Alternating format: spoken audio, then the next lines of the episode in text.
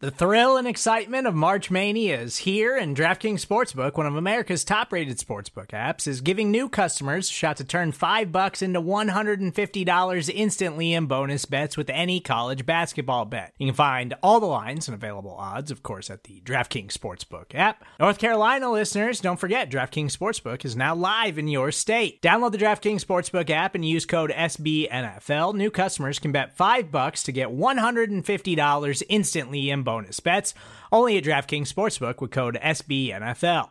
The crown is yours. Gambling problem? Call 1 800 Gambler or in West Virginia, visit www.1800Gambler.net. In New York, call 8778 HOPE NY or text HOPE NY. In Connecticut, help is available for problem gambling. Call 888 789 7777 or visit ccpg.org.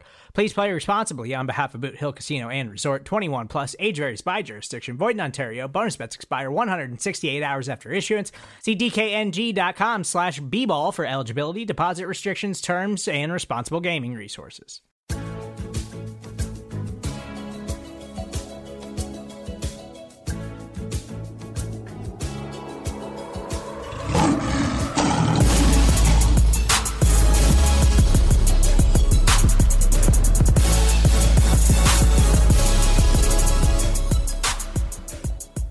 And welcome to the Pride of Detroit PODcast. PrideofDetroit.com, at Pride of Detroit on Twitter, Pride of Detroit on Facebook. You know where to find us. We don't need to do this spiel, do we? Maybe we do. I don't know. Jeremy Reisman, the fearless leader, he's here. I'm always here. Slamming something to ruin my perfectly manicured hour long taking of audio setting up. He had to slam something on his desk there. I heard it. That's not at all what happened, but okay, sure. Well, what was it then? I don't know. I rotated my chair. We're professional, This is- folks. This is what the people want to hear about. Yeah, exactly. What the people also want to hear, though, is our new hires. So, as a, a few weeks ago, we did hire, bring on some new people. Actually, last was it last week? Times times kind of not working out for me. right. Yes. We've got new people on the Pride of Detroit staff, and we are going to try to have as many on the Pride of Detroit POD cast as we can. So, joining us here is our first of many, Hamza, and I just learned how to say your last name, and guess what? I'm blanking out again. Uh, Bashush. Baccouche, Baccouche. Okay, 50 Baccouche. Yes, thank you. Sorry. Mhm. Hamza. I've been how- looking towards that moment all all night.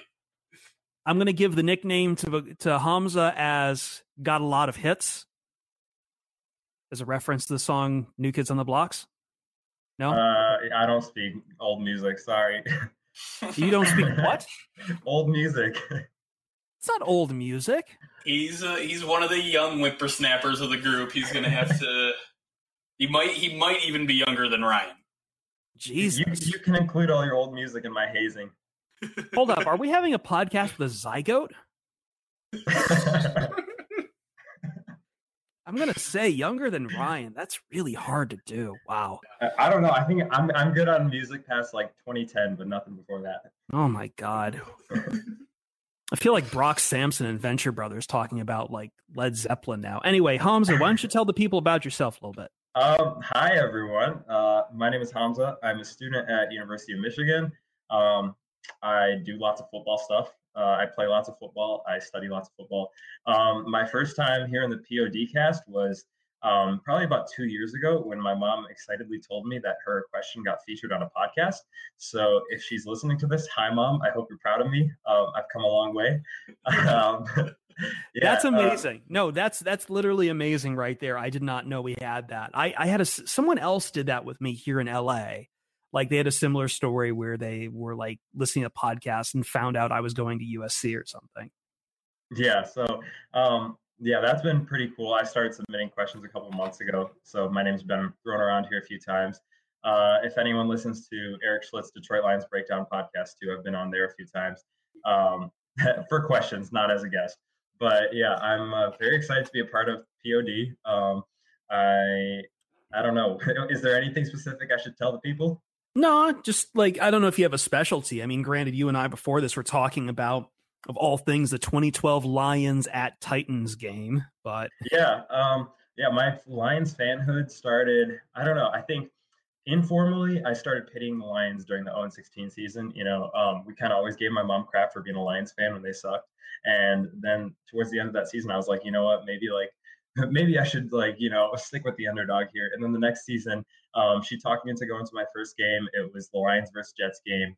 Um, the game where Stafford was out and Ndamukong Suh kicked the extra point and missed, and we lost in overtime. And I just fell in love with the game that day. Went home, couldn't stop watching. Um, and you know everything's just kind of taken off from there. It's been, you know, wonderful, painful being a Lions fan, but wonderful. Um, probably my my best memory from that game was the fact that I still was learning how the game worked and anytime a flag was thrown, I'd immediately turn to my mom like, "What's the flag for?"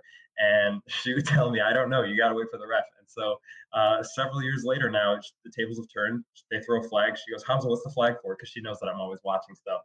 Um, so yeah, that's uh, that's a little bit of my background as a Lions fan. Lions blood in his veins. That's the headline I'm getting through it. Family Exactly. ties.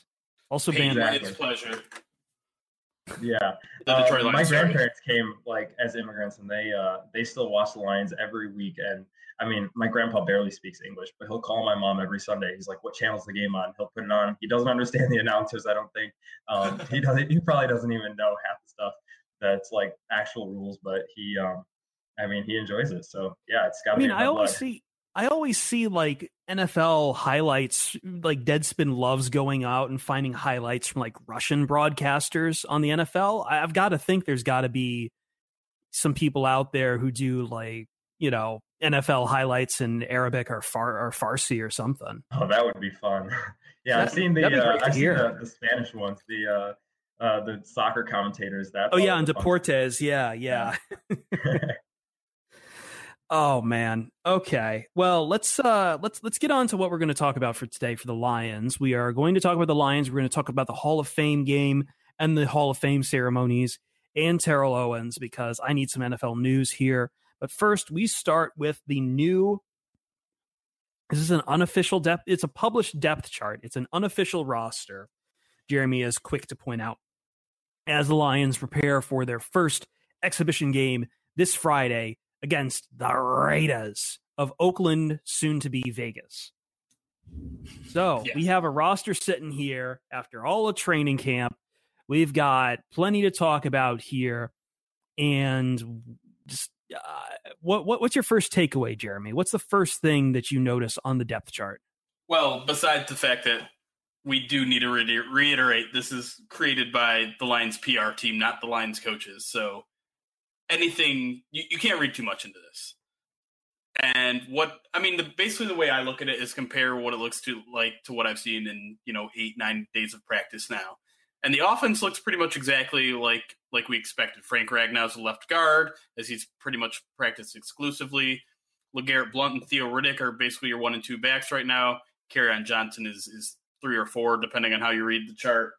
That's how it's been in camp. It's probably not how it's going to be week one of the regular season, but that's uh, no surprise on offense. The defense, there are a couple little hidden surprises, and I think one of the biggest ones that that sticks out to me is Cornelius Washington is listed as a defensive tackle, and now Cornelius Washington was just taken off the injury list, so we've barely seen him in practice. So we don't really know how they're going to use him. But he's listed as a defensive end on the roster. So the fact that they list him as a defensive tackle on the depth chart is very curious to me. I don't know if that's an oversight or maybe a hint as to how they plan on using him. But I know Kerry something- Hyder's also Kerry Hyder's also listed as a defensive end, and I know he kind of s- split time between tackle and end, but I kind of find it fascinating he's out on the edges. that's mostly where they've been using him in camp. Mhm. kind of as as the edge guy. You could even argue that he's kind of an outside linebacker in some of the ways he's he's been lining up with without his fingers in the dirt. But yeah, I think you're definitely going to see Hyder on the edge this year. So, is there just looking at this here? Like, I think the first thing that people popped up is that maybe there's some camp darlings on here who are just listed very, very low. But I mean, that's that's to be expected, I think. Like, I mean, I don't know. Teo We were- Redding, yeah. Teo Redding. We're not going to see him. We're going to see him with third team come come Friday. Yeah, and I mean, you look at all the rookies; they're basically all very deep on on the depth chart. Tyler Crosby's a third string left tackle. Uh, basically, I mean, Kerryon Johnson, like I mentioned, third or fourth running back. Frank Ragnow is your starter, but you go back. Tracy Walker is the very last listed free safety. It Da'Shawn Hand, very last defensive end, which is also kind of interesting. They list him as a defensive end when he's played a little defensive tackle in, in camp. Basically, rookies are going to start there on the way right on on those depth charts, and they'll work their way up. You might not see it on these unofficial depth charts during the preseason because they're going to release one of these every week. But this is this is where they start. I think on just about every depth chart across the league. So no no surprises with the rookies to me. Hamza, was there anything in there that kind of surprised you? Uh, yeah, definitely. So um, Jeremy mentioned that Tracy Walker was listed at free safety there, but um, another name to note is Miles Killebrew. I did not see him coming in at uh, free safety. He was actually practicing with the linebackers today, I believe, um, yep. and that was. Uh, I don't have we seen him take any snaps at free safety in games before in practice at all. I mean, he's always been a strong safety, right? Yeah, ever since I can remember. I mean, the, the only time he's gotten any real safety snaps in game uh, was that Minnesota game uh, week four or week three or whatever, and I don't think he was playing free safety. Free safety does not that that looks like an oversight by the PR department. I don't know yeah, why he's that, probably, well. Probably, I think what's happening there is they don't want to put him third string on strong safety because you've got Quandre Diggs, who seems to be probably the the in the lead for that spot right now. He's kind well, of I mean, always been those four sets, but then like right after him is Tavon Wilson. Well, that's yeah. also the thing is Quandre Diggs isn't really playing a lot of strong safety right now because their base set really is is a nickel front, and Quandre is basically playing the nickel corner position while Tavon Wilson is playing strong safety. So, to me, it's it's just kind of interesting that their their first string defense base is a is a typical four three when mostly we've been seeing a, a four two you know five defensive back front. Now, my eyes were kind of drawn to the special teams, and I feel mm-hmm. like I'm already going off the deep end, sitting here being like, hey guys, let's talk about special teams. but uh, do you guys take anything from seeing, looking down, oh, who's our kick returner right now? It's Ameer Abdullah. I don't think that's really a big deal. I think, um, you know, last year, Jamal Agnew was very successful as a punt returner, and that's where he got his all pro honors. But as a kick returner, I think he was fairly average. And I think um, it seems reasonable to expect to see a new face as the kick returner this year. I don't. If I mean, if that's Ameer Abdullah's route to staying on the roster, then I mean, good for him. I think uh, that'd be interesting to watch. I, I, mean, when he has space, he makes it work, and I think uh, kick return, we could see him be successful there. Yeah, I'm, I'm with you. I, I find it pretty interesting because during camp, it's impossible to tell who's your first string kick return. For me, it's one of the biggest questions, one of the biggest spots on a quote unquote starting roster. I don't know if you consider a kick returner a starter, but it's one position that I just have no idea who's going to be back there in week one.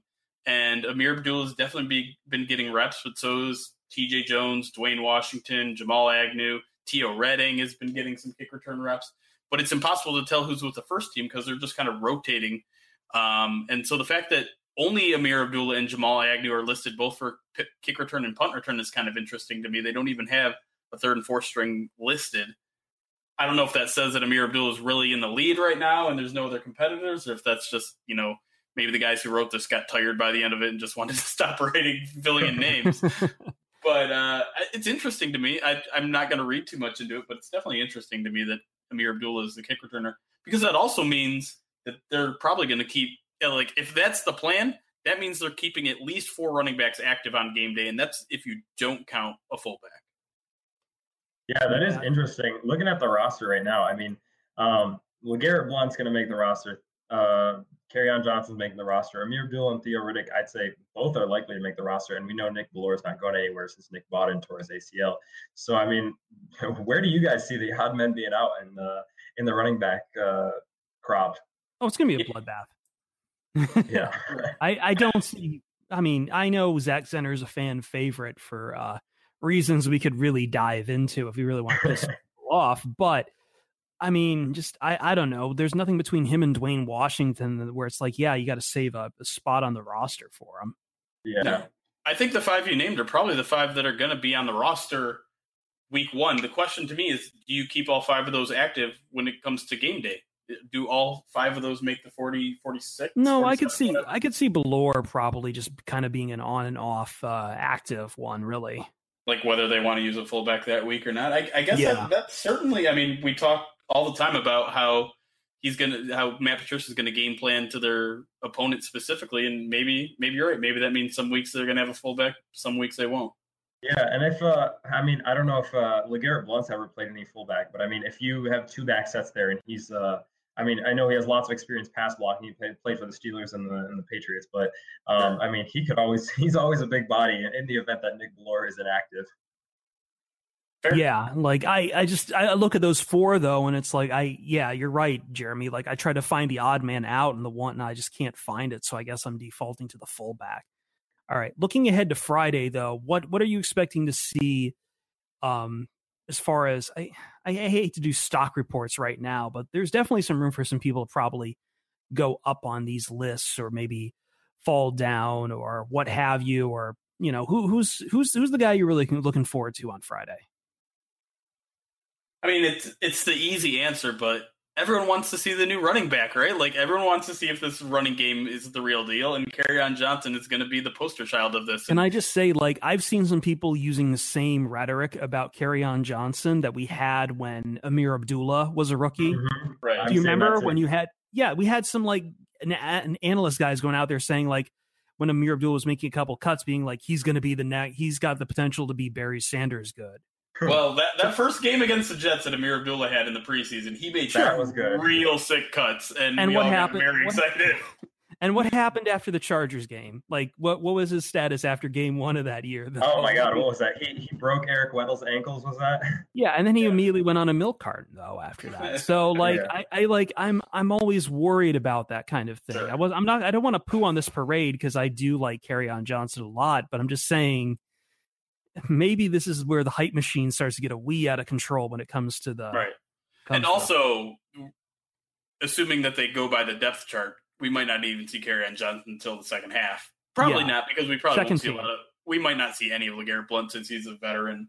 But Theo Riddick will probably see in there before. We might even see Ameer Abdullah before Kerryon. I wouldn't be surprised. Yeah, I don't think I don't think Riddick is like necessarily like I think the four we mentioned are the locks, but I don't think he's Riddick's Riddick's not, I think, an end all be all lock. I do right now. I absolutely do. So? He's, okay. he's he's super well rounded, and he's also one of the best uh, pass blockers. One of the one of the best in pass protection. Maybe even the best. Maybe even better than Legarrette Blunt. So Could I think he maybe do fullback.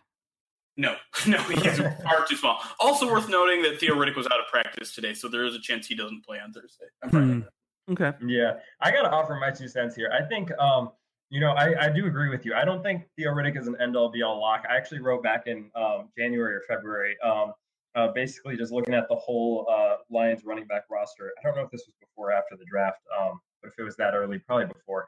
The um, I said that Theo Riddick would end up on the outside looking in, but obviously he's had a very good camp since then. I feel like he's he's really finding his niche role again in the offense, and that could help this case. Um, so I could see them keeping him on, even if he's not active on game day.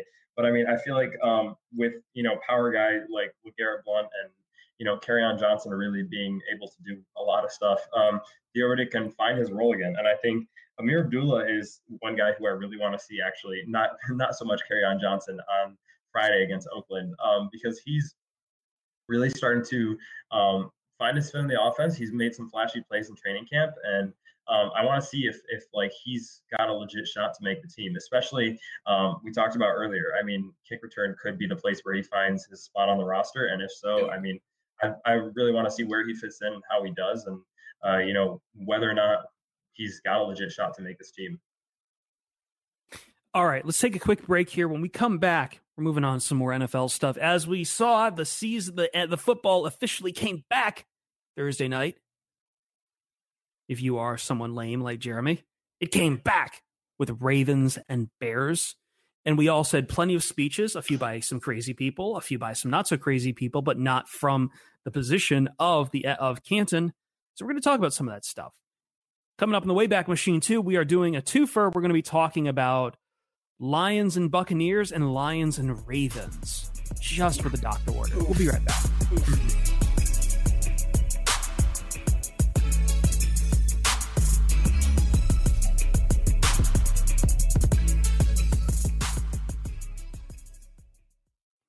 And we're back on the Pride of Detroit PODcast. Before we jump into what was happening over the weekend with the Hall of Fame Uh, we did have the news that Ezekiel Ansah is back from the physically unable to perform list, or as we like to call it, pup puppies. He's off puppies.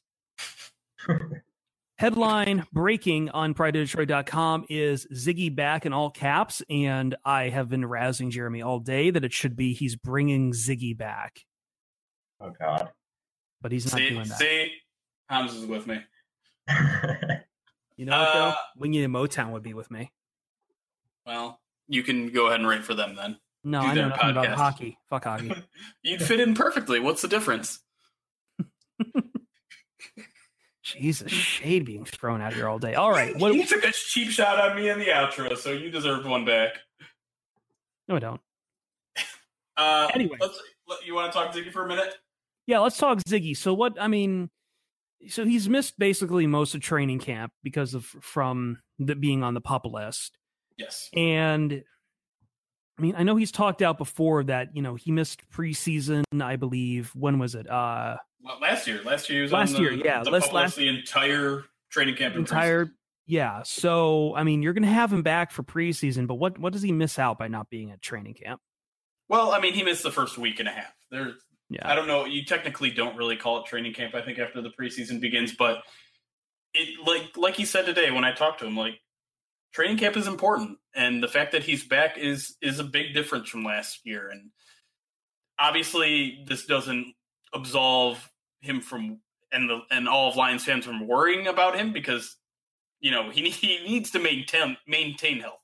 The fact that he's healthy now is fine, but he needs to prove that he can maintain health. But you know the the positive spin on it is that he will have four weeks of practice before regular season and that's something that he didn't have last year and that's a big deal. Like you have to get in football shape. You have to learn a new defense this year. You have to go out there and get chemistry with your line mates. So it, it's great news for for lions and lions fans but it, it just it, it's not the end all be all. It's not like we can drop all of our concerns about ziggy now. Yeah, especially especially in this year where it is kind of. I mean, whew, I don't know. There, there's just so many questions following Ezekiel Ansah when it comes to this franchise tag year and everything else that I think you just want to see as much as you can of him before uh, before the season kicks off. Yeah, and, and just to get in here before before you Hamza real quick, um, don't expect him to play Thursday or Friday. Yeah, I, no. I I would be very surprised to see him even practice uh, in any of the team drills against the Raiders this week. Um, that that should be interesting. We're probably not going to talk too much about it beforehand, but uh, I'm also very interested in the joint practices. Side note. Yeah, so I don't have much more to add besides that. I mean, it's definitely a good sign that he's back. I mean, last year did he miss all of training camp? He, he Yep. did, right? Yep. Yeah, and that was um I mean, it's just been an ongoing thing where it's it's like he's got this label now. And so um I mean, it's obviously concerning like last year if, if he misses all of training camp, you know you're going to week 1, he's not healthy. So this is encouraging the fact that he's coming back. I mean, it's in a contract year. I honestly, at this point, have just about given up the prospect of him coming back next year. I really don't think the Lions are going to pay him what what he's going to want and what the market is going to offer him. But I mean, it's good to see that he's healthy and ready to go for this season. All right, let's talk about the Hall of Fame stuff. So, mostly, I mean, I don't think anyone really cared too much about the Hall of Fame game itself. Is am I wrong in saying that? It was it was good to make fun of the Bears for a little bit because like after they scored a touchdown in the first quarter, they went completely impotent. And for a team that has an offensive guru as a coach, it was nice to see the Bears suck on offense still. And Robert Yeah, Griffin well, III leading the way on passing for, for the. we saw how Joe Lombardi worked out for uh, Jim Caldwell, offensive guru for the Lions. So Right. um, who knows? Maybe give him some time. Uh, but yeah, it's. I mean, it's always good to have football back. I mean, I found myself um, as every year uh, interested in the Hall of Fame game just to see some more football again. Now I'm counting down the days till the games are back. So it's. I mean, football's football. I'll take it. yeah, what do you think about like Lamar Jackson? Like, I think he's going to have That a real shot to do some quarterbacking this year. I think so too, but I mean, uh, we were talking before the show. Um, I'm a big RG3 truther. I think um, today I officially jumped off the Joe Flacco's elite bandwagon, and I'm now on the RG3 will be a top 15 quarterback again bandwagon. So um, I think that. I think that Joe Flacco will not be the starting quarterback by the end of the season, but I don't think Lamar Jackson is going to be the guy who takes over. That's crazy. See, and you guys are razzing me all the time for the bad opinions. I finally have some competition. he at least Not got too- the names right, though. what? What? What did I do? Uh, well, you didn't do anything this time, but you have a history. well, no. anyway, the rule, the thing I wanted to get into though, mostly from the game, is the rule itself, the new helmet rule that is being called, where just at any point, leading with what is it like? Leading with any part of your head now, even if it's against like a chest or something, is now a personal foul. Correct. Anything above the face mask, if if that's where contact is initiated. Yeah, if On- anyone on saw whatever Andrew San- yeah, if anyone saw Andrew Sendejo's uh, tweet on Twitter, the Viking safety, he um, modified his helmet so he put a, a face mask on the top and tagged the NFL and is saying he can't get penalized now. I would like to see. I would love some customized NFL helmets, but yeah, no, Oh, like. I- I mean, I, I think, and I know this was mostly written in jest. This tweet that was sent out from uh, Dave. I'm not going to say his last name. Please don't make me say his last name. Draw play Dave. How do you say his last name? I don't know. I'm- I'm scrolling just back. Call him, just call him Draw Play Dave. Everyone knows Draw- him, the little cartoon guy. Well, now I'm looking for it. Now I'm looking. Uh, oh, I should know this because this almost looks an Italian name. Dave Rapocchio saying everyone is panicking about the new NFL helmet rule, but let's be real, it will never get called during the season except the one time it cost Detroit a game. oh boy. And I, I mean, that's in jest. But granted, how how will this? Because like this is one of those rules that the NFL is starting to do a lot of these rules where it can't be called until it is actually called. You know what I mean? It's in that weird, weird nether space where it's a rule, but you honestly can't call it every time, right? Yeah, Like, you there were some ugly calls of it in the um, in the Hall of Fame game between the Bears and the Ravens. And I mean, looking back on the film after, I know lots of people on Twitter were frustrated with it, and uh, lots of players even saying like this can't be called in a regular season game. It's uh, so it's definitely going to be ugly. I think um, it might take a few years to get down if we even get it down, but this could be um, right when we redefine what is a catch. We could find our new what is a catch in the form of this penalty.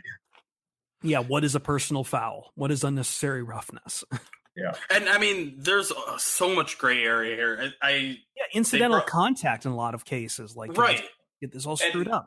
And I talked to one of the officials that came into Allen Park that just kind of he showed us a video that they showed the players and, and had a little Q and A session. And even the slow mo replays of some of the things he showed us, it wasn't clear because apparently there's a difference between leading with your helmet and bracing for contact. And I don't know how in the hell a referee is supposed to make that judgment in real time because this isn't college football. It is not reviewable. You can't go into review and say, "Oh, you know what? This guy was just bracing.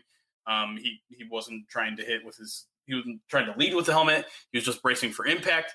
And one of the most interesting things he said during the Q and A session is that you could theoretically have a collision that is a penalty on both parties for leading their head. Oh my god, that's yeah. Why I are mean, we doing this? I think in in practice, it'll likely what you just talked about will just be interpreted as was there intent or was there not. I mean, it's uh, it's gonna be messy. It's gonna get ugly. It's going Um, to slow down the game even worse. Yeah, Like, that at some too. point, I, I think like I'm almost glad there, Jeremy, that it's not reviewable. Because could you imagine having to sit under the hood every time this shit gets called? oh like my people having to figure out, you know, going through replay in slow motion back and forth on the teleraster. I guess, but I mean, and here's the other thing that's another gray area is that it's it's an object it's an ejectable offense in some cases. What? And yeah, What? Yeah, and so again, it, it's not completely clear. Um, the the referee guy kind of went through what it takes to be uh, a, an objectable offense. One is like um, there's no other course of like there was other courses of action the guy could have taken and and, and other things, but it's not to me it's not very clear and and it's not going to be clear full speed. That's that's I kind of wish that part was reviewable like it is in college football where they can say, you know what, is this is this a really egregious offense where you know there was malicious intent? He really you know knocked the guy out. Because here's the reality they're gonna this is gonna get called in some cases when the guy doesn't even make helmet contact because it is just that hard to see in real time and i get what the league is trying to do whether it's you know just on a uh, a facade level where they're just pretending to look safer, or if they're actually making a legitimate effort to make the the play the game safer. This rule is going to be a disaster. I'm sorry. It's, It's, just it's- this is a mess. This is going to be a massive mess if they don't just like ignore it altogether.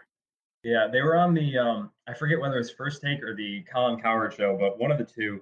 Um, they were on there earlier this week talking about the Anthony Barr hit that broke Aaron Rodgers' collarbone, and the people were saying, "Oh, that's going to get called as a personal foul," and that's just, I mean, that was ugly because if you take a look at the replay, even in slow motion, it does not look anything like that. I mean, he led with his face mask. It's like uh, he's running full speed at a quarterback and he's a step away, but like to call that and um, I mean, it's just it's going to get ugly, especially when I mean we were talking joking earlier about how it's going to screw over the Lions, but that could become a reality when you play against a guy like Aaron Rodgers twice a year. Well, yeah, I just it, it's it's it's gonna. This is, I mean, not to quote a movie that Hamza probably wasn't even alive for, but this business is gonna get out of control. It's gonna get out of control, and we're gonna be lucky to live through it. Like I, I don't know how this, and I'm not one out here. I mean, I'm all for saying, yeah, let's make this sport safe. I'm just not sure how you this is how you do it in any which way. Like, I feel like maybe this rule can't would come before changing the helmets itself or just I, I don't know. I, I look at this thing and I start going down some deep lanes trying to figure out what does football do to try to get around this because there's just way too much incidental contact where I just a head just gets involved with the action. So, Yeah, I and mean- it's it's worth noting that earlier in the week um, in training camp, the Lions had those referees for their scrimmage, and um, I think Matt Patricia said he asked them to call as they win the game. So I mean, people were making a note of, oh, there weren't any of these personal foul called, but I mean, it's training camp. You're not going to see um, people going against their own teammates full speed, knocking them out, and you know, hitting hard. So it's just, I mean, we've yet to see what it's really going to look like. Yeah, I, I kind of I kind of almost predict that it's going to be called a lot during the preseason, and then probably the refs dial it back. But again, the fact that it's even on the books just kind of opens up the possibility that it's going to screw up a game at some point. Yep, I agree with everything you just said there. Because when they introduced kind of the more strict uh, illegal contact penalty back in when the Seahawks were running the league, we, we saw exactly that. We did see an Yeah. increase in calls during the during the regular season, but it was ridiculous in the preseason. Oh yeah, no, I remember that year. Like, yeah, that was just it was it was being called just way too way too much, and people were kind of talking about the end of the end of the world at that point. And then yeah, the regular season comes along. It's not that fun. It's it's fine, but is there at any point where you kind of worry though? I think we've had this conversation before because you know, Jeremy, this is my big beef with with instant replay too. Is just these games are these games are going to get long because of this stuff. Like even if you just kind of have the penalties out there and take care of it, it still takes a long time for these refs to to trudge up there and explain the call to the crowd. Yeah, and I think more so even than just a 15 yard penalty. I mean, this could be huge in terms of momentum swings in a game. I mean, late in a game, you get something like this, that could be really, I mean, just change the dynamic of it. Absolutely. I mean, that, I've always had a problem with personal fouls being not only 15 yards, but an automatic first down. Like, there's like a third and 20 screenplay that goes nowhere, but you accidentally tap the, the quarterback's head for a second and it's an automatic first down. It's like, can't you at least just make it third and five and make them earn it? Yeah, yeah. Anything from the Hall of Fame speeches themselves? So, I mean, we've we spent a lot of time on this, but we've got a couple minutes here. I mostly want to focus on two men who went in: Ray Lewis and Terrell Owens. Any thoughts on either of them? You guys didn't see any of the speeches, did you? Uh, I did not. I heard secondhand about them, but I didn't actually listen to them. Um, but I know Terrell Owens. Um, I mean, we talked about this before the show. It's long overdue. I mean, he's he's got quite the personality, and um, you know. Why don't we just I- focus on TO? Why don't we just focus on TO? Like, because you do do you agree? Like, I think we talked again. We talked about it before, but for people on the air, I think we're all in agreement that was kind of a a robbery. He's a first ballot Hall of Famer in every other universe. Yeah, exactly. And I mean, um, for those who haven't heard yet, the NFL is now considering making it a rule that if you're inducted into the Hall of Fame, you have to attend the ceremony.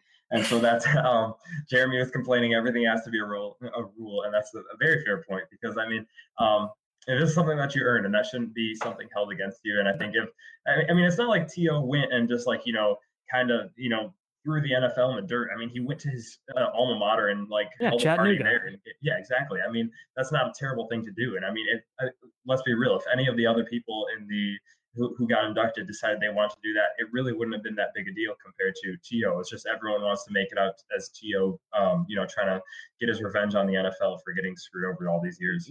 Yeah, I think that that new rule that the NFL wants to institute, it just seems petty. It just seems like it it it's just more pettiness and it's just more about people just being mad at TO for various reasons. The same reasons that got him booted off first ballot Hall of Fame because I mean, I don't know, man. It's eh, I, I don't think personality shouldn't shouldn't be especially for TO's case, that's it feels like they wanted to banish TO kind of like you can with Ocho Cinco to a hall of very good barred down by the fact that he's just not a, he wasn't like a affable personality but because TO is probably like one of the top 3 greatest of all time wide receivers they couldn't really do that Well, let me let me play devil's advocate at least a little bit here because it's not just he has a bad personality. Like he clashed with locker rooms, right? Like he. doesn't matter Oh, absolutely, it matters. no no it doesn't matter to the it doesn't matter to the criteria of the hall of fame itself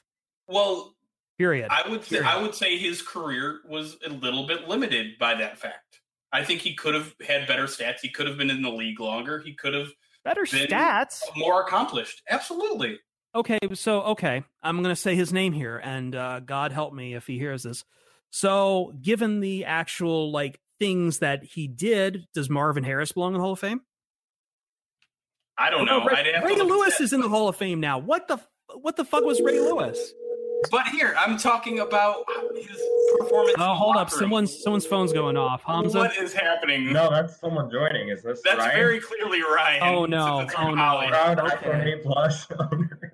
yeah well we're gonna have to figure out ryan here in a second because we've been trying to run the zencastr thing oh no okay tell you what let's i think that's the perfect spot for the podcast to take a break.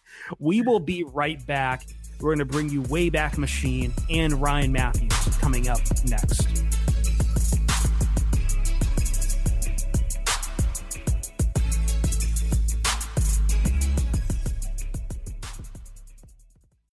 Hey, sports fans, football season's here, and it's time to get in on the action with MyBookie. MyBookie is the industry leading sports betting website that offers real Vegas odds on football, baseball, and all your favorite sporting events. You can take a side, the total, or even fantasy points props. MyBookie lets you bet online and win big. Did the game already kick off? Don't sweat it. MyBookie has in game live betting on every major league and event even esports. There's no better time to join MyBookie than today. Go to MyBookie to open an account and start winning. Use promo code CHAMPION when you register for your account and get a 100% sign up bonus up to $1,000 on your first deposit. Bet today. Visit MyBookie's website or call 844 866 2387. That's 844 866 2387. Check them out today and use promo code CHAMPION for a 100% bonus. Terms and conditions apply for entertainment purposes only. Void where prohibited.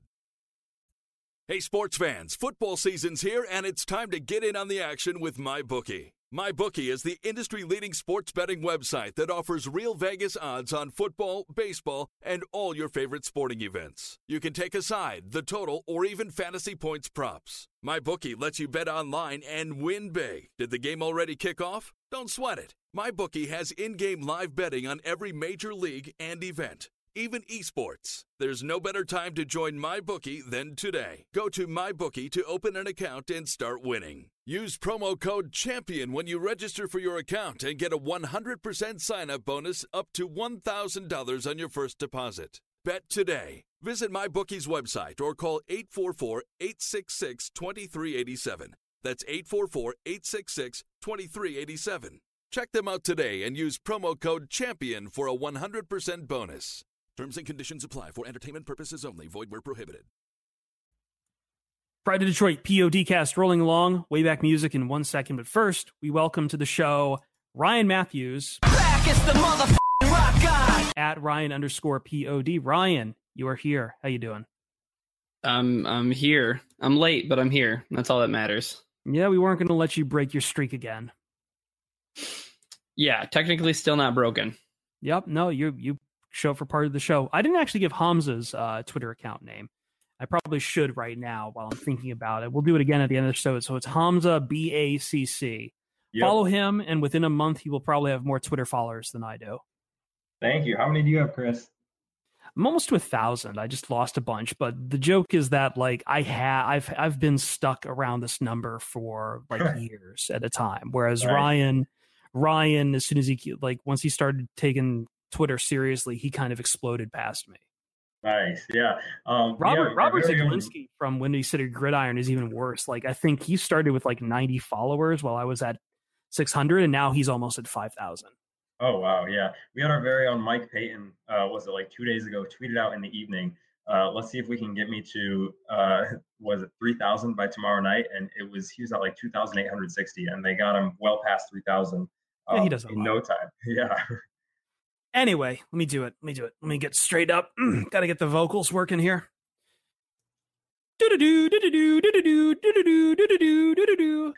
Wayback Machine. As I said, we are truncating this. We're going to go a little faster this week. We, this is the penultimate week. We are going to do two games this week. Next week, we hit the last three games of the season. This is the things fall apart part of the se- of, of the schedule. Now, I could talk about the Bengals game, but that's later. We can't really jump right to there. But to start us off on our twofer, we're talking about Lions at Ravens and then Lions at Tampa Bay, the Buccaneers. So this is the road stretch where things just do not look like at this point. I think we we said last week Thanksgiving was the final nail in the coffin if there ever was one.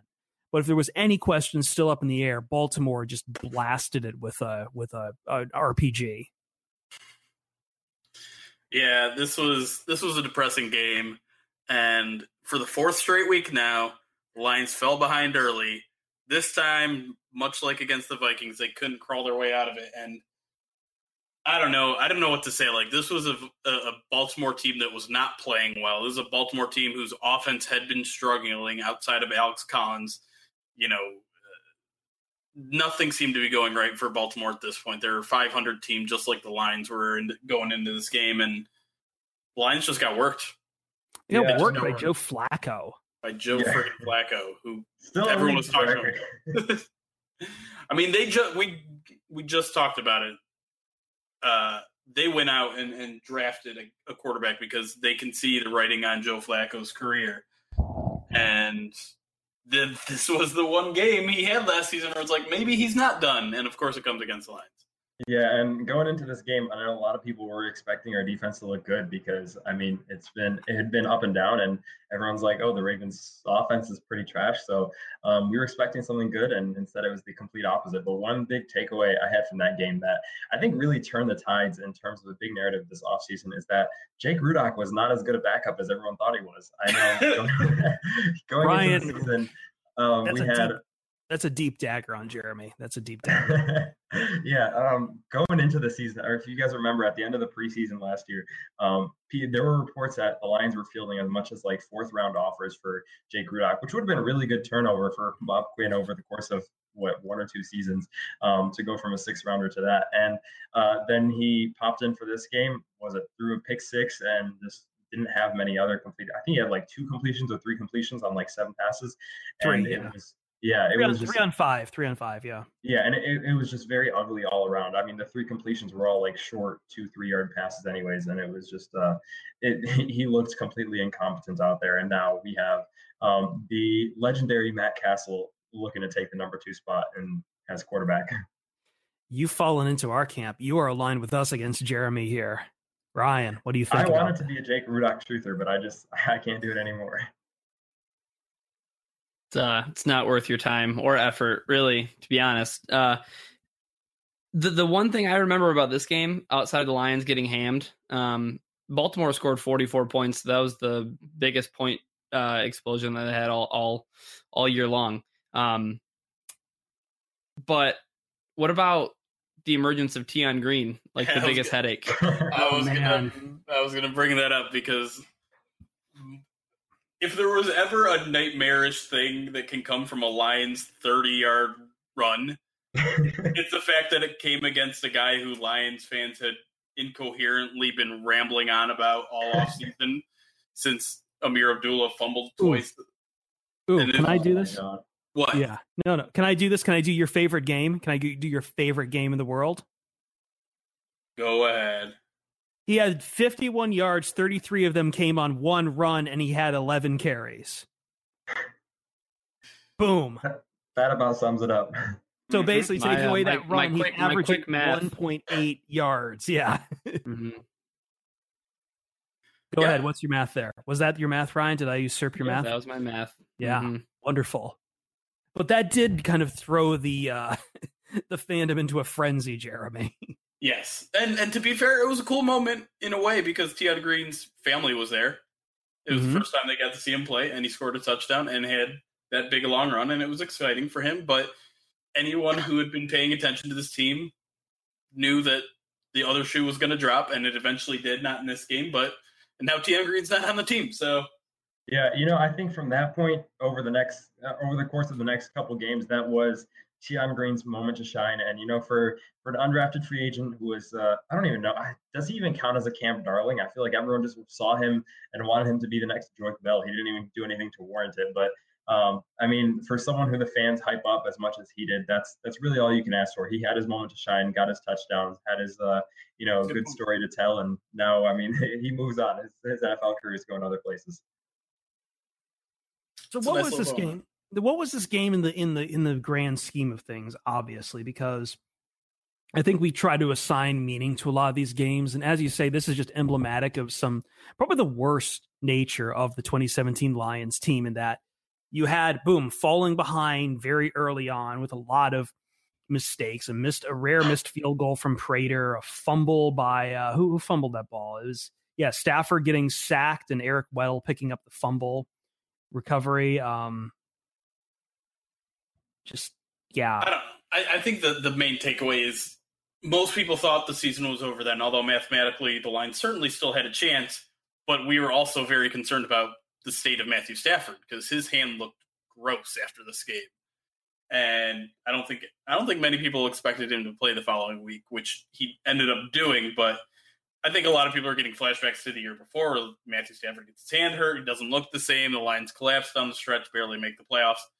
So in this instance, I think people were like, well, the Lions are already collapsing. Matthew Stafford's now hurt. Sure, they could win out and, and probably make the playoffs, but doesn't seem like it's going to happen, seeing as the two wins the Lions have had in the past four weeks were against the Browns and the Bears, and they barely got by both of them. well, let's I- since you mentioned um hold, hold that thought there, Hamza. Since you mentioned n- next week if Stafford was going to play, let's go right ahead and let's get right up to Lions at Buccaneers. You want to yeah, do that? so um, yeah, go ahead. Uh, yeah. So wait, do you want to recap it before I give my thoughts, or should we jump right in? I don't have much of a recap. It was 24 to 21. The Lions score the the Lions held off a Tampa Bay rush of 14 points there near the end of the game. Uh don't field goal got them out of a tie with like 2 minutes to go and you know, the it was a it was a Jameis Winston sack with like 20 seconds left to really win it. There there there's not too much to recap. Yeah, so- so What I was gonna say about the uh, the previous game about the Ravens was, I mean, this was something that we all knew the Lions were performing at this level, and it was they had no business winning the games they had in previous weeks. I mean, it was like they almost blew it against the 0 16 Browns, and um, that would have been something. Uh, the Lions' history as a franchise, but this game was really um, we were talking about it before the show. This was like a really a competition of who could be worse because the Lions were unraveling. They had much bigger problems going on than Matthew Stafford's hand and it was uh but it was just the only thing was the bucks had much bigger problems going on and uh dirk koetter's offense was falling apart and you know i mean we mentioned the um I don't know if it was the first or second quarter, but there was a, a very short span in which there was like at least three or four turnovers just going back each way. It was a messy game, and it really exposed. Um, I don't know. I think. I mean, you know, the Bucks were bad when Theo Riddick looked like he belonged as a starting running back. I think he had like a 30-yard rushing touchdown there, and he was really making a fool of the Bucks defense. But um, that about, I mean, showed how bad the Bucks were, and I mean, the Lions, if it were any other team, I think had no business winning that game because they were playing just as sloppy as they were every other week in that time span. And I mean, they just, I mean, it was bad. Ryan, what are your first thoughts thinking about Lions at Bucks? Uh, just, I mean, just fool's gold. You know, uh, to to put a bow on. I think you you asked like what you know uh, our opinion was of like you know after the Thanksgiving Day game, it was like all right, the division is off the table. After the Ravens game, it almost seemed like uh, a playoff berth was was was off the table. And then the Lions, you know, pull out you know a game on the road against you know like Hamza said a bad Bucks team. Um, it was another step in the direction of well maybe if the lions get the you know the pinball machine to shake just the right way they might be able to find a way into the wild card but um, i think we we we knew who this team was um, it, it, just it just took another week for us to um to, to figure it out to be fair the bucks defense was pretty terrible going into this game i don't have the stats in front of me but i just remember them being awful and here we are near the end of the first quarter, Jeremy. Uh, Stafford giving up two interceptions on back to back drives. Yeah, I mean, but like like Hamza said, this was just a sloppy game in general. I think it was also a little bit rainy, if I remember correctly, and certainly there was concern about Stafford going into this game. I think actually by the end of the game, he pretty much calmed those concerns. I mean, he was thirty six of forty four. That's that's a crazy high percentage. Yeah, but again, rate. like the the point of this, and then yeah, I think the bigger thing though is talking about just how the Lions defense breaks out the end because you uh, by I think what is it, the third quarter you've moved out to a 20, 21 to seven lead. You should be able to kind of sit comfortably there, and instead the Bucks get ten plays for a touchdown. Lions punt after five plays, and then the Bucks are right down the field again to tie it up. Yeah, well, I mean, that also points to a lot of the defensive concerns that we probably should have had for more of the year, where we were all fawning over the secondary and how good Darius Slay was playing. The run defenses was continuing to stink it up. The line still couldn't seem to guard tight ends, no matter who was back there. OJ Howard had a touchdown this game. And yeah, I mean, if it weren't for turnovers in this game, the Lions probably don't win it. And I mean, you could certainly say the same for the Bucks if, you know, if if the Lions had maybe turned it over one more time, maybe they win the game. But eight total turnovers in this game, five from the Bucks, three from the Lions. It was just it was sloppy all over. I don't think it inspired much confidence in that into anyone in Detroit, but you know, it did keep them alive. So I guess we have them to be thankful for that because we got quote unquote meaningful football for the last month of the season. Do you remember who yeah, the um, uh oh go ahead, Hamza. Oh yeah, so I mean, not to mention on top of that, the Lions got off to another really slow start in that game, and this was after. I mean, we had been saying since week eight, week nine, the Lions need to pick up the pace in the first half, and that was. Uh, I mean, remember every week Jim Caldwell was saying, "Okay, we're working on picking up the pace in the first half," and it was. I mean, had about the same results as them saying that they're committing to the run game. It just wasn't happening, and uh, it really showed there. Do you know who? Do you guys remember who the leading rusher for the Buccaneers was against the Lions? Only because I have the box score in front of me. Who doesn't have the box score in front of them? I do uh, not. Um, I, I'm visualizing this guy because I made a note of him. I think for fantasy football at the end of this year was was he number twenty five? Yes, yes, he wears twenty five for the Bucks. So I'll, I'll yeah, give that as an affirmative to name. you. Ryan, can you name him? Yeah, it was uh, it was Peyton Barber, wasn't it? There yep. you go. Yep. Yeah. Sweet. Yeah, no, here here's here's how you can sum up you know, Jeremy I think said something that you can pretty much apply to any Lions victory. Um, earlier when you said if it wasn't for the turnovers, the Lions probably wouldn't have stood a chance of winning this game. I think the only game where you can really maybe make the case that that wasn't how things played out was when the Lions actually went into Green Bay. Um, and I think they kind of just handled business from like start to finish in that one. But it, this was just another game that it, it kept the Lions alive for another week. Another week. And that's what's going to be on the next Wayback Machine. Another week. Three games. We're going to finish it out next week. Probably have Listcast coming up soon, too, because we got one more. But uh, let's step out of this machine. And uh, why don't we go on to the mailbag? Hamza's first ever mailbag. This will be a treat. Let's Ready make a photo scrapbook of it. Hamza's first mailbag. I think I'm good. I, I, don't. I'm not into scrapbooking. We'll be okay. right back.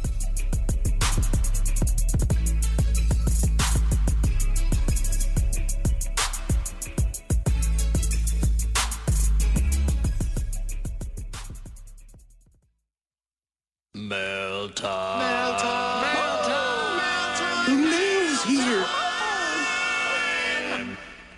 Here's the mail, it never fails. It makes me want to wag my tail. When it comes, I want to wail. Mail time. Hashtag AskPOD. As always, get your questions in. You use the hashtag. We read your questions. Jeremy, the reviews, please. We got a couple, and they're both five stars this week. Hey! First one comes from Kimball Graham. Uh, the title of it is Good Banter Doesn't Take Itself Too, and I'm assuming the next word is seriously, but it gets cut off on my phone. Too freaky? Doesn't take itself too freaky. Yeah. Uh, I, she says, I was 100% on board when they compared Rob Gronkowski to a golden retriever slash airbud. I've only listened to a few eps so far, so I haven't quite distinguished each host's voice. It sounds like each host is a variation of the same nerdy white guy, or possibly the inner monologue of one nerdy white guy. Either way, good, adequate stuff. She Well, kind of nailed what- it. I mean, it's not all white guys now, I guess. I mean, we didn't, we weren't all that white. We had Jerry every now and then. He's, Jerry should be on the show more. That's what I'm Uh, taking away from this. Second view Glad I'm comes contributing something. right. Second view comes from Johnny Chimpo three sixteen. Five stars says great podcast. I love the show, guys. You're doing a great job. I can't wait until September 10th. What's on? Oh, right. Start of the season. Right. Of course. Nailed it. I- Nailed it. Proud of you. Ah. Took me a second. Okay, let's get to the questions. Hamza is here. He's going to be taking some of these questions too. Let's start with an easy one from our friend Ryan Collins at Shafty Von Hack. What is the best movie you've seen in the last five years? Ooh, this one's an easy one because my favorite movie came out in the last. Oh, shoot, this is pushing it. I gotta, I gotta Google this real quick. Um, but my favorite movie is Interstellar, and that was, let's see, um, that, that was in the f- last five that was 2014. Yeah, so that's four years ago. Um, but yeah, I big fan of that one. Um, I think, I don't know. I'm not even usually a big sci-fi guy, but that was just something that um, I really enjoyed, and I found out, you know, going through uh, uh, high school and college classes, a lot of my science teachers told me that it was actually pretty accurate in a lot of stuff they did, and just uh, appreciating all the thought that went into it, and just uh, you know, it's uh, the Hans Zimmer music killed it. Oh my god! And um, I've used a lot of music for that sound from that soundtrack for a lot of other stuff, and um, you know, all around just a good movie. I don't think it was it was lacking in any single department, but Mm. um, I'm honestly not a big movie guy, so I couldn't like um, No, tell that's a good enough answer. Yeah. Yeah, but, but I good. feel like that's a very strong contender for me. Plus, I All right. mean, you you must have been like what, like ten when that movie came out. So like you were your peak Five. of your like space is cool. 15, but okay. No, no, you're Yeah. younger than Ryan. You're younger than Ryan. That's how it works. Uh, Ryan, what's your favorite movie from the last five years? Oh, this I don't know. It's tough. Uh, You might have maybe- the same answer as me, so. I don't. It might be Get Out, but Oh, okay. No, that's no. that's a good one. yeah. Jeremy, what's your answer? I almost said Get Out, but I think it's Her that just barely makes a cut from Mm. 2013. I absolutely love the movie Her. I'll watch it anytime I see it on HBO Go or whatever. It, it's it's great. For You me, know, while not- we're on the topic of Get Out, I I should note the um, I'm not sure if anybody heard about uh, Dak Prescott and Zeke Elliott. They made their comments uh, about supporting Jerry Jones' anthem policy, and there was a mural that came up in Dallas this week of Dak Prescott, but with the Get Out face, and so that was uh, quite something to see. I, I was wondering where that was going. Uh, I think the answer for me is simple Mad Max Fury Road. The solid answer too. It is a very solid answer. It's my answer. It's my adequate answer. All right, Blake Berry at Idaho Sign Boss. Will it hurt the Lions that they don't that they won't get to practice against Khalil Mack this week in Oakland? Uh, it'll it'll help in the fact that if he's out there for the first series and so is Matthew Stafford, Matthew Stafford won't get injured for the season. That's true. I gotta agree with that one. Um, I, I don't. I don't think you you lose too much by by not practicing against him. I mean, there are lots of formidable ends in the league, and I'm sure Taylor Decker and uh, Rick Wagner get their fair share of work. They have their fair share of experience, but yeah, I mean, like Jeremy said, you're keeping Matthew Stafford on his feet. That's always a positive. All right, next question from Incantrix. I know it's early for this one, but has Whitehead been adequately replaced? I like it, adequate. I I think I'm going to pass this one off to you guys because I'm going to be completely honest. I think we've got some good signees from eh, for the linebacking core, but I've still um, got to learn how this whole setup is is going to work with uh, Patricia's defense. It's got me really confused, and uh, you know I've still got to get my uh, get my head in the right place in terms of who's going where. Yeah, I, I the thing is, I don't think Tahir would have been that great a fit with this defense. I don't think he's a really good pass rusher, and I think that's what they're going to be asking of a lot of these outside linebackers, these will guys. And I don't know, Whitehead was fine, but I don't think he was, you know, an above average player. And I'm not saying this line's linebacking core is, is good and they're going to be good right away, but I think they're a better fit for what Patricia wants. And maybe that's just me drinking the Patricia Kool Aid, but I'm I'm I'm fine with the li- with the Lions moving on from Whitehead, and um, I'm okay, I would say, with their current set of linebackers. All right, next question here. This one is in Ryan's wheelhouse from Mott Dropsy. What do you think are the chances Baker Mayfield leads the Browns to the playoffs in year one? Could they possibly win their division as well?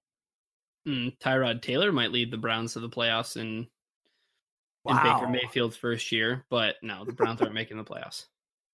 But yeah, I'm, so what? What were the odds you're giving them? Mm, Your percentage? Uh, six to nine percent. Nice. Very nice. Yeah, so I, I'm I'm a big uh, Tyrod Taylor truther, and you know I think the Browns have a lot of talent, but I've just I've given up on Hue Jackson. You can't. I mean, there's a day of the year dedicated to his record, 131, January 31st, and it doesn't get any worse than that. You cannot choose a worse day of the year for that. But that's um, I've given up on Hue Jackson. I think as long as he's there, they they won't go past five or six games, even though they're loaded with talent now. I think that you put. I mean, if Matt Patricia went to Cleveland, I think they're like a at least like a eight nine win team. Like if things go wrong. Um, but in terms of uh, Tyrod Taylor could lead them to the playoffs, like Ryan said, but um, with Tyrod Taylor in front of Baker Mayfield for now, at least, I think the odds um, have got to be somewhere less than 10%. Trevor sends us this question Who would be the most fun to play as in franchise mode in Madden 19? He adds that he hates playing as the Lions because of my attachment to most of the players on the roster. So, all right, looking at it right now, Madden 19, what out of the gate, the, the team you want to play as? I know plenty of you guys play Madden 19. Jaguars? Um, I don't know. I think that's an okay answer, but I think like when you play Madden, like you wanna you wanna have a quarterback who's like competent and doesn't make you want to throw your controller against the wall because you can't. I you should. can't hit a receiver. I should note though, um, Blake Bortles has been looking sharp this year, and apparently he's had a really bad wrist issue the last two years that he finally got taken care of. And Yeah. um, people are saying he's looking much more accurate and having a lot more power in Yeah. camp. And that combined with his mobility, I, I'm a Jaguars truther. I, I don't recall the scores off the top. Would Deshaun Watson have a good uh, rating? He, Oh, yeah, he he's probably would. I mean, I, I, you know me, I have a type, and uh he definitely fits the bill. But here's the thing, too, is uh to to to to respond to what uh to respond to what Hamza said. The thing about this Bortles thing is, I can quote Chris's favorite movie from the past five years, and that's called Bait. Um, Uh-uh, that's so, bad. Yep. yeah, That's a fair point. Yeah. All right. Next question here we have from Beezy at Motor City Love 313. How do you really feel about Kool Aid drinking Blue Skies Lions fans? They're better than Walmart Wolverines. Whoa! Oh my God. Whoa! That is whoa, a shot across the whoa. I- bow. I I gotta take uh, Ryan's side on this. I I mean I'm a Michigan student, Michigan fan, but I Walmart Wolverines bother me a lot. Um, you know, Blue- Blue Skies Lions. There's something. There's just something genuine about a Blue Skies Lions fan. Um, and it seems like Wolverines fans, even when they're they're dedicated, there's always something pessimistic about a lot of, especially Walmart Wolverines. They're, there's they always got something to complain about. But um, I think Lions fans have been stuck in the ditch for so long that I mean, a Blue Skies Lions fan, it's like I mean, it, it, you almost feel a little bit of pity, but it's and, and a little bit of sympathy. So it's just like you, you let them be, and it's uh, let them live in their own world. And I mean, Yeah, we're- I- we, I- we, we've all got a little bit of that in us, right? I mean, the fact that we're still fans of this franchise despite despite all the punishment that we receive. Yeah, that was the weird thing. I ran into someone here in LA from Ann Arbor. Um, who asked me straight up, like he doesn't understand how people can be li- like he wasn't much of a sports fan, but he said of all the things, like he doesn't understand how people are still Lions fans. And I mean, you you know me, I'm. Some people question my fandom all the time because it's you know I don't like this current coach, and I kind of predicted the record is going to be a bit shit and everything. But like, yeah, I'm, just, yeah, people people seem to be really excited about this team, which is probably a first for at least twenty years. It's it's all right. It's something innocent and naive about it. Very naive about it. Owen Strensky asking us how many cats is too many cats. Ryan, turn off the PlayStation. Uh, I'm just getting it started. I'm gonna go with one. Yep. Oh, come on. That's the right answer. I want an answer from Ryan. Very carefully. You can't We use very carefully. And I heard the beep from that goddamn. I just Ah, don't. I don't know. I don't know which part, which which which phrase you want me to do. You keep on pulling my string. Which one do you want from me? I don't know. Next question here from Re- from KH Maker D. What team do you think will have the best play of the year? what? Mm. Let's so, yeah, uh let's the play of the let's- year. What yeah, let's do that, and then and then what's the play too? I want to know what the play is. Ooh, so I, I I think Hail Mary is is too easy an answer here. Yeah. Well, plus I don't like hail marys. Yeah. Well. Um, I'm gonna say probably a lateral to win the game. A lateral to win the game. I don't even remember the last time that I I saw that work. I mean, I've seen it work all the time in college, but yeah, it's been a minute since we've had a lateral or a or some yeah, some just kind of just rugby ish to to win a game, and I think we're overdue for it. I remember uh I remember when the Saints it was a long time ago, but the Saints scored on a, like a last minute play like that, and then they missed the extra point to tie the game. Mm, Oh my god. um, that's really Saints. uh, That reminds me Yeah, of the uh, the Lions Colts game, the opener from was it two years ago when the Lions tied it up with like a minute forty to go, and then Prater missed the extra point, and luckily they had enough time to make two possessions work before that. Stafford Magic. Um, I'm a gonna say- Stafford oh, a, yeah. a sixty a sixty nine yard throw to Kenny Golladay. You keep doing the 69 thing. I see you there. yeah, I'm gonna Um, go. Um, I think it's gonna be something with Deshaun Watson and um, uh, what DeAndre Hopkins. Why am I forgetting his name? Yeah, but uh, that's gonna be it's The gonna be best, rec- something the best receiver in football. Yeah, um, it's gonna be something with him making magic out of the pocket, somehow keeping a play alive, and then it's gonna be just a nasty catch with probably DeAndre Hopkins juggling it three times or doing three toe taps before. I don't know. He's gonna make magic work on every end. I'm going to say my lateral scenario is probably going to belong to the. Uh, I'm going to say the Cardinals. No, no, no, no, no, no. That's a little. Uh, the 49ers. Don't ask me how I got there. I'm doing very complex calculations in my head. It's gonna come against the Lions too, huh? You son of a bitch. I didn't say that. All right, my answer is Hunter Henry is gonna come out of crutches and score a game winning oh touchdown. no, no, no. My real answer is Tyreek Hill punt return. He's gonna he's gonna do something crazy. Because I'm gonna- I like Tyreek Hill a lot. You like him a lot, huh? I do. You do, you Tyreek. Hill is a something you can abuse in Madden. That's just I'm looking forward to playing with him again this year. Him and Sammy Watkins on the Chiefs is gonna be something. Next question here from Bud Dog: Are Batman and Iron Man even cons- even real superheroes, considering they don't have superpowers? I mean, they have super massive bank accounts, so Yeah, I don't know. I, I I think yeah, I think it counts, and the fact that you have to, if you're not born with something, and you have to go out of your way and take that initiative to make something like that happen, then uh, all the better for you. You're even more of a superhero to me. oh, I'm a big Iron Man guy. that's a good answer. I remember. Did you see the tweet? I think I might have retweeted it, Ryan, um, where it was a Bruce Wayne is like the city needs my help, and Alfred's like, well, you have a lot of money. You, you are a billionaire. Maybe you could redistribute your. And it's like the bat suit is the only way. uh, that's good. Jeremy, do superheroes matter? nope. They're not real. On brand. On brand as hell. All right. Derek at Steve's Tabor asking us, given his versatile usage in camp, what would you guess the odds are of Billingsley making the roster at wide receiver five? If you don't think he's wide receiver five, who is? Ooh, so I want to take this because I just put out a piece this morning about four reasons the Lions should not um, keep a fifth wide. Four reasons the Lions should keep four wide receivers on the roster and not a fifth one.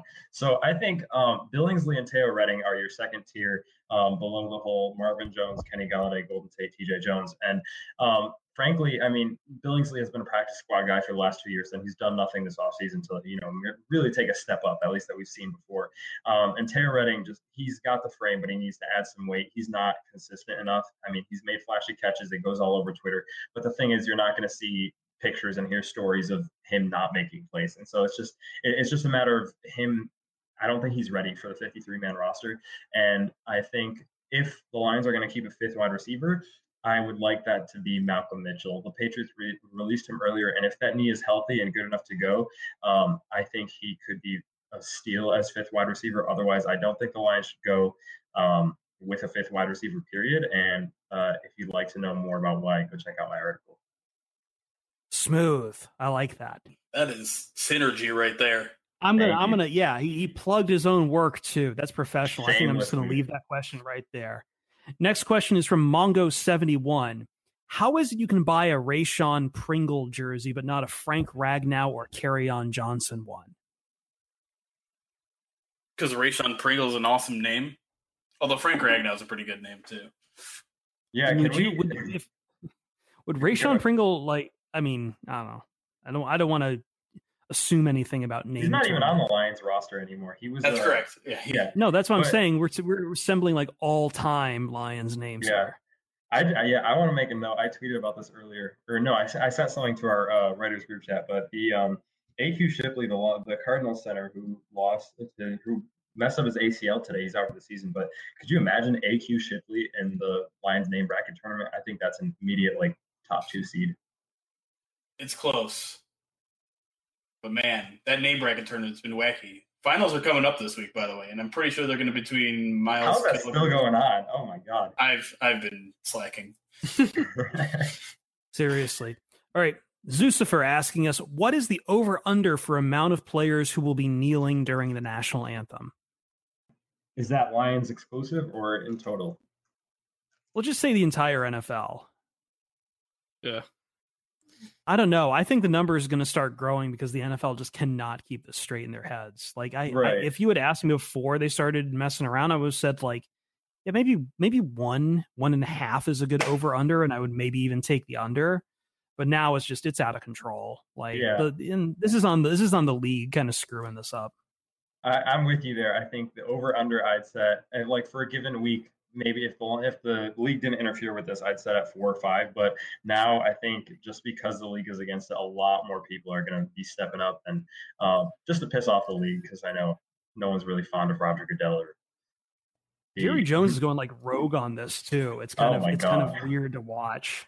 Yeah, and that's been, I don't know. I feel like that's got a lot of underlying tones of his um, you know, animosity with Roger Goodell. Because if you remember earlier, he was it, this offseason, he was the one guy trying to stop Roger Goodell's extension when Goodell asked for 50 million on a private jet. But um, well, Jerry, that's Jerry, I think that. that's Jerry Jones. I think that's Jerry Jones trying to flex his muscle. He's always been kind of seen as the real like power in the league, the shadow commissioner, as it were. Yeah, yeah. And it's and just, I think, I think, I think his power is slipping a bit. Yeah, I mean, he's also probably kind of spite Roger Goodell again, and because Roger Goodell keeps telling him to shut up, and it's not a secret. So who knows? This is probably him flexing again.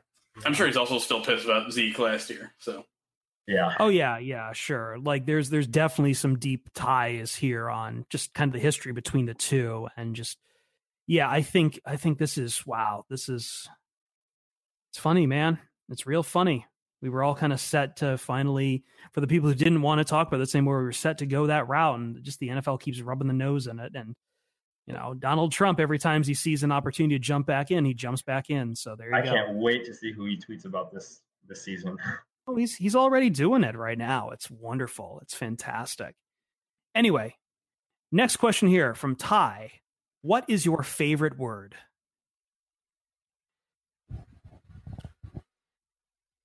How do you this even answer is... that? There's too many to choose from. It's tough. I really like the word spooky because it it's it it it means what it sounds like. It sounds like what it means. I like the word sauce. It's dynamic. It's versatile. I like the word. Thank you for listening to the Pride Detroit POD cast. We are on iTunes and Stitcher.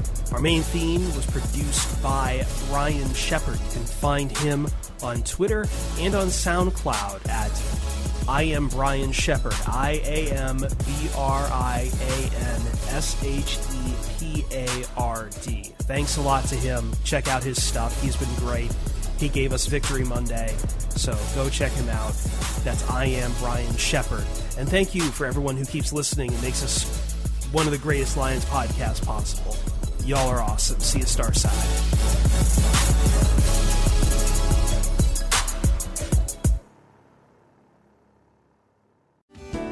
Hello, I'm Spencer Hall from SB Nation, and I want to tell you about my new show, It Seemed Smart. It Seems Smart is a show about people doing things that, for some reason or another, seem smart at the time. Those things might include doing a little cocaine and driving a bike up a mountain. Or, I don't know, maybe racing 100 miles per hour across the country in the middle of the night with no one's permission. Or even stealing a bat from an umpire's room in a Major League Baseball park. Check it out, and if you like it, tell a friend. I'm Spencer Hall. Don't do anything smart.